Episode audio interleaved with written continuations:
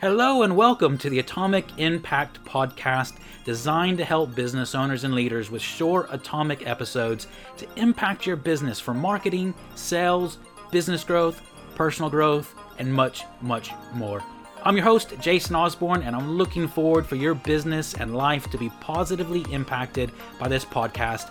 And as a thank you, just for listening, I'd like to give you free access to my LinkedIn mini course to help you get on the right track with LinkedIn to generate high quality leads without being spammy. All you need to do is go to www.impactforleads.com to get immediate access. Now, let's jump into today's episode. Hello, once again, it is Jason Osborne here with the Atomic Impact podcast. And I am really uh, excited to introduce you to Laurence Ainsworth. Um, Laurence and I met on LinkedIn. Uh, Laurence has spent his uh, formative years in sales and marketing in the IT industry, working in the UK subsidiaries of companies like General Electric, McDonnell Douglas, and Prime Computer. Uh, during his last employment, he worked in a fast growing IT services business, growing between 25 and 40 percent per annum over a decade, which is phenomenal growth. Uh, during that time, uh, he rose to regional director of what became a FTSE 100 business. And from 2002, he has worked as an independent consultant working with small and medium businesses. And since 2011, he's specialized in supporting high growth businesses and has written one of the few books on high growth as well, which we'll talk about here in a little while. Um, his clients come from all sectors of the economy and are unified by their owner's ambition to maximize the growth opportunities for their business. So, Laurence, welcome to the show. Thank you very much. I'm looking forward to it. Good, good, good. Excellent. So, we are, depending on when you're listening to this podcast, uh, hopefully we're on the tail end of the of COVID and pandemic and lockdowns and all of that. Um, and some companies have been really affected by that and haven't experienced any growth or even shut down. But I know other gr- companies have experienced massive high growth as well. But whether we're in, we're always going to have ups and downs in the economy. And certain businesses are going to flourish and have really high growth. And what I would love to just dive in more with you, Laurence, is when companies are in that position of high growth, hyper growth, um, as you said, 20 to 40% plus increase in business year on year. I mean, that, that's, that's a lot. What's the biggest challenges you see when companies face? Because it's, it's one of the, people dream of that, right? Oh, I, I would love to have that. yeah, absolutely. Then they get there and they're like, oh, crap. what do I do now? So, what are the biggest challenges you see with that? Okay, so typically the, the biggest challenges is actually getting the business to grow with sales. So normally when you look at high growth and, and if you take the coronavirus situation in, in particular it's sales led growth. So you know people have gone from selling beer to making um, hand sanitizers but the demand for hand sanitizers has just absolutely exploded. So going from making a very small amount to a massive amount. So the two issues are one um, obviously where do i get the money to fund all this uh, investment? And secondly how do I get good people to make sure that I can deliver what I sell at the right quality? And it's that delivery capability that's often ov- overlooked when people are talking about high growth. Most of the, you know, most of the articles you see when you talk about high growth and growth hacking is, okay, how do you make marketing and sales more effective? That's great. That's one side of the that's one side of the equation. The other side of the equation is once you've sold it, you've got to deliver it. And if you don't have a plan to understand how you're going to deliver what you've sold, then you'll fail. And you'll fail very quickly. Um, and, you know, a, a kind of, a, a, I suppose, a worrying statistic is 40% of businesses that grow more than 20% in a year will, will either fail to grow the following year or indeed decline the following year wow. simply because they've not understood how growth impacts their business and they're just not able to meet the demand that they've created. Wow that's that's unbelievable. Okay so so people get into that place they get into a place of of real high growth. And i think it'd be fair to say even if you're not in in high growth but you're growing some of the same mistakes can be made around that. And one of the things I'd like to just chat around is one thing I've seen with companies that grow really big is they like the increase in revenue and profits and they want to try to maintain their costs so staffing and deliverability of all everything they're doing at what they had with let's say you know 50% less but now they've increased you know 40% 100% even 200% but they don't want to increase their cost they don't want to hire anyone else because let's just see if we can maintain it and that can cripple a business sometimes so what are you what are your what are your ideas and tips around helping people to go look there's going to be an increase in cost as you grow sometimes and just embrace that because that's going to actually help you because god you don't want to have a high growth year and then a low growth year because you haven't put those systems in place.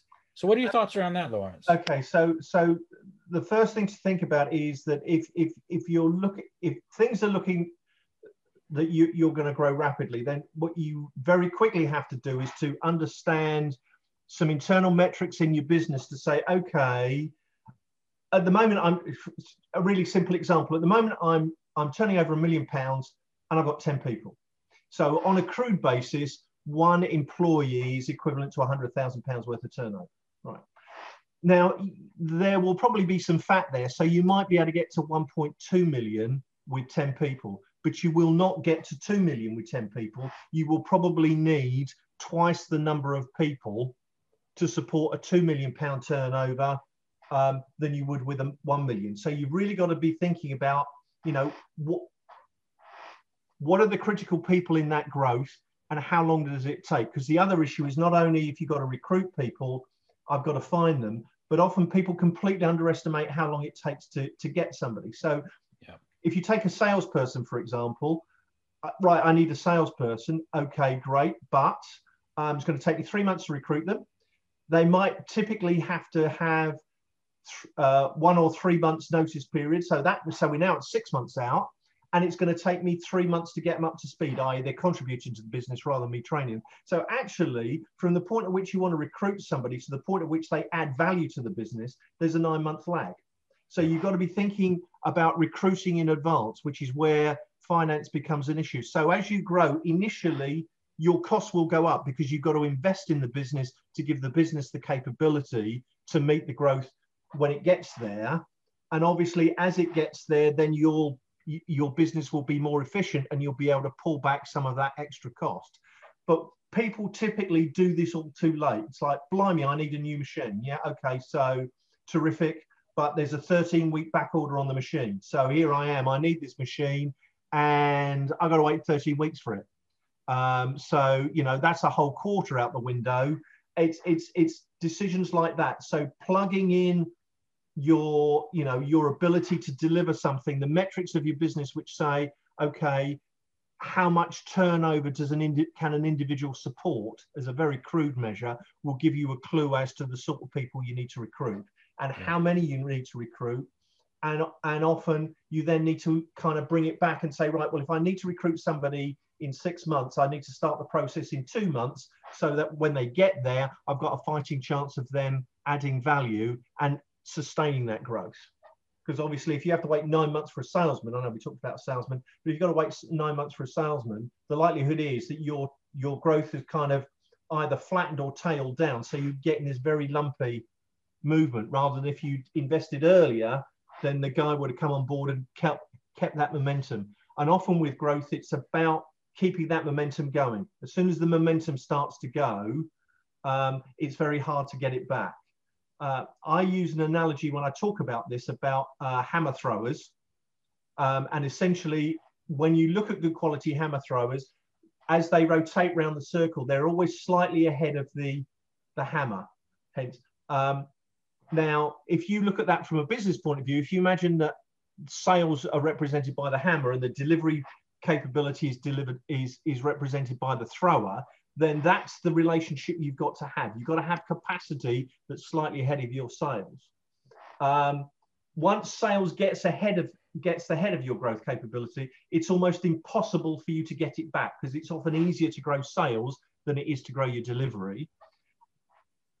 On the same thing, you can't slow your sales down. Because if you imagine you're going around a circle and say, oh, I'm going too fast, I'll slow down the throw. All that happens is, is the hammer just drops. And it's exactly the same with sales that you, you know, if you overheat and you pull back, then what tends to happen is that you get you, you kind of get a reverse motion and sales just simply stall, which which creates another problem because you've got all these people and you haven't got any sales to to support. So getting that that that forecasting of the resources you need to deliver before you need to deliver them is absolutely critical. And I would say 90% of high growth businesses fail on that one thing that they don't, they don't have that plan of how to how to support the sales they've got because they got so excited about blimey, I've sold all this stuff. Yeah, yeah, which is exciting. That it is. It's, it's definitely exciting. It's um, exciting, you know. Making the widget is, oh, you know, that's a pain in the backside. But going out and getting new customers, you know, it's a real buzz. Yeah, yeah, and and okay. So in terms of that balance, then between forecasting on where you're going and that that that growth, hyper growth that people are in, but that reluctance then of going investing into the infrastructure. Um, what would you advise people on that? Because there there is a little bit of that. Oh, what if we invest it and then we don't grow that? Then we've we've got too much so too much infrastructure. So let's hire it when we get to that point. But as you said, that that that's equally as bad. So it's kind of it almost feels like a little bit of a catch twenty two that people are in. It's like, so what, what advice would you give around that? Okay, so so the so you have to have faith in your ability to sell. So again, one of the critical things I talk talk about is you need to have a good sales forecasting system, which gives you confidence that if I'm going to say I'm going to get, you know, half a million turnover in the next quarter, I'm going to get half a million turnover in the next quarter. So once you've got that, that then enables you to feed that back into the rest of the business. And it'll do two things. One, those sales will enable you to generate some of the cash flow to be able to make that investment early. But secondly, if you've got those sales and confidence, if you go to lenders, you can say, right, these are my forecasts. This is what it looks like. This is why I need the investment, uh, because then I can I can deliver it. But if you don't if you don't have that forecasting, then what happens is you can't. You people leave it too late. Um, and once you start to leave it too late, because it takes so long to recruit people or often buy equipment or whatever, it's it's so hard to catch up. Because if you need two machines, you know, it might take you, you know, it's still going to take you 16 weeks to 30 or 13 or 16 weeks to get them. You know, you've lost those 13 weeks, you can't get that back. Yeah. And you've got all the demand in the meantime of all those people saying, Where's my stuff? Where's my stuff? So, one, new customers are going to be upset. More importantly, your existing customers are going to go, Wow, well, hang on a minute, your service has gone down. You used to be terrific, Mr. Supplier, and now you're late. The quality's a bit ropey. You know, I can't get hold of people. What you know, and then they start to put more demand and say, so if you want another order, then you're going to have to step up more, which actually creates even more pressure on the business, and you know, creates even less space for the business to grow because they've got to divert resources in keeping their existing customers happier, let alone fending off new customers who are really miffed. Yeah, yeah, absolutely, absolutely. Okay, cool. So, um, so Laurence, what you do is you go in and you help companies in this hyper growth create those structures so they don't get into that position you're talking about right. now. So for anyone that is um, looking for growth, not looking for growth necessarily, they're trying to find it, but they're in that place of growth, potentially even entering into hyper growth, and they're wanting someone to help. How's the best way for them to get in touch with you? Uh, okay, so the best way for them to get in touch with me is either is to contact me on my email, which is uh, Laurence at managinghighgrowth.com. Uh, they can also contact me through um, our website, which is unsurprisingly managinghighgrowth.com. Um, and that'll also give you a number that you can call. And uh, off the back of that, typically I'm happy to chat with people for an hour or so so that we can understand what's going on. You can get a, a better feel of how I can help and, and also um, we get a sense of the chemistry. Because at the end of the day, when you're doing the kind of work that I do, sometimes I have to say things that aren't very popular. Let's put it that way.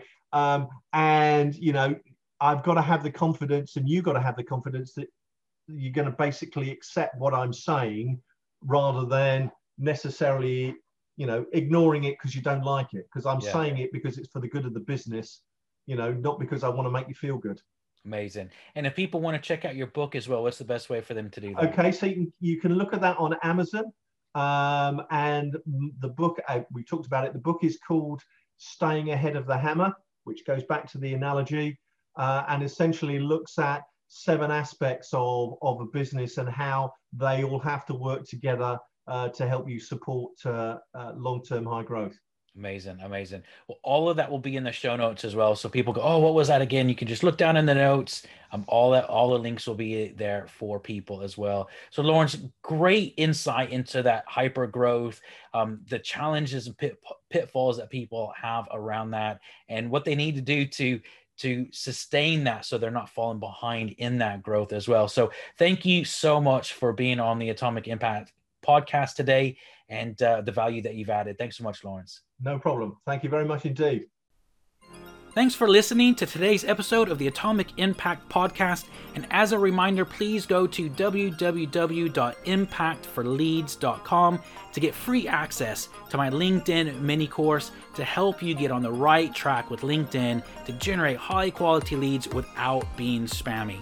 And please also like and share this episode with others and leave a comment as I'd love to hear from you. This is Jason Osborne, and I look forward to sharing the next episode of the Atomic Impact Podcast with you.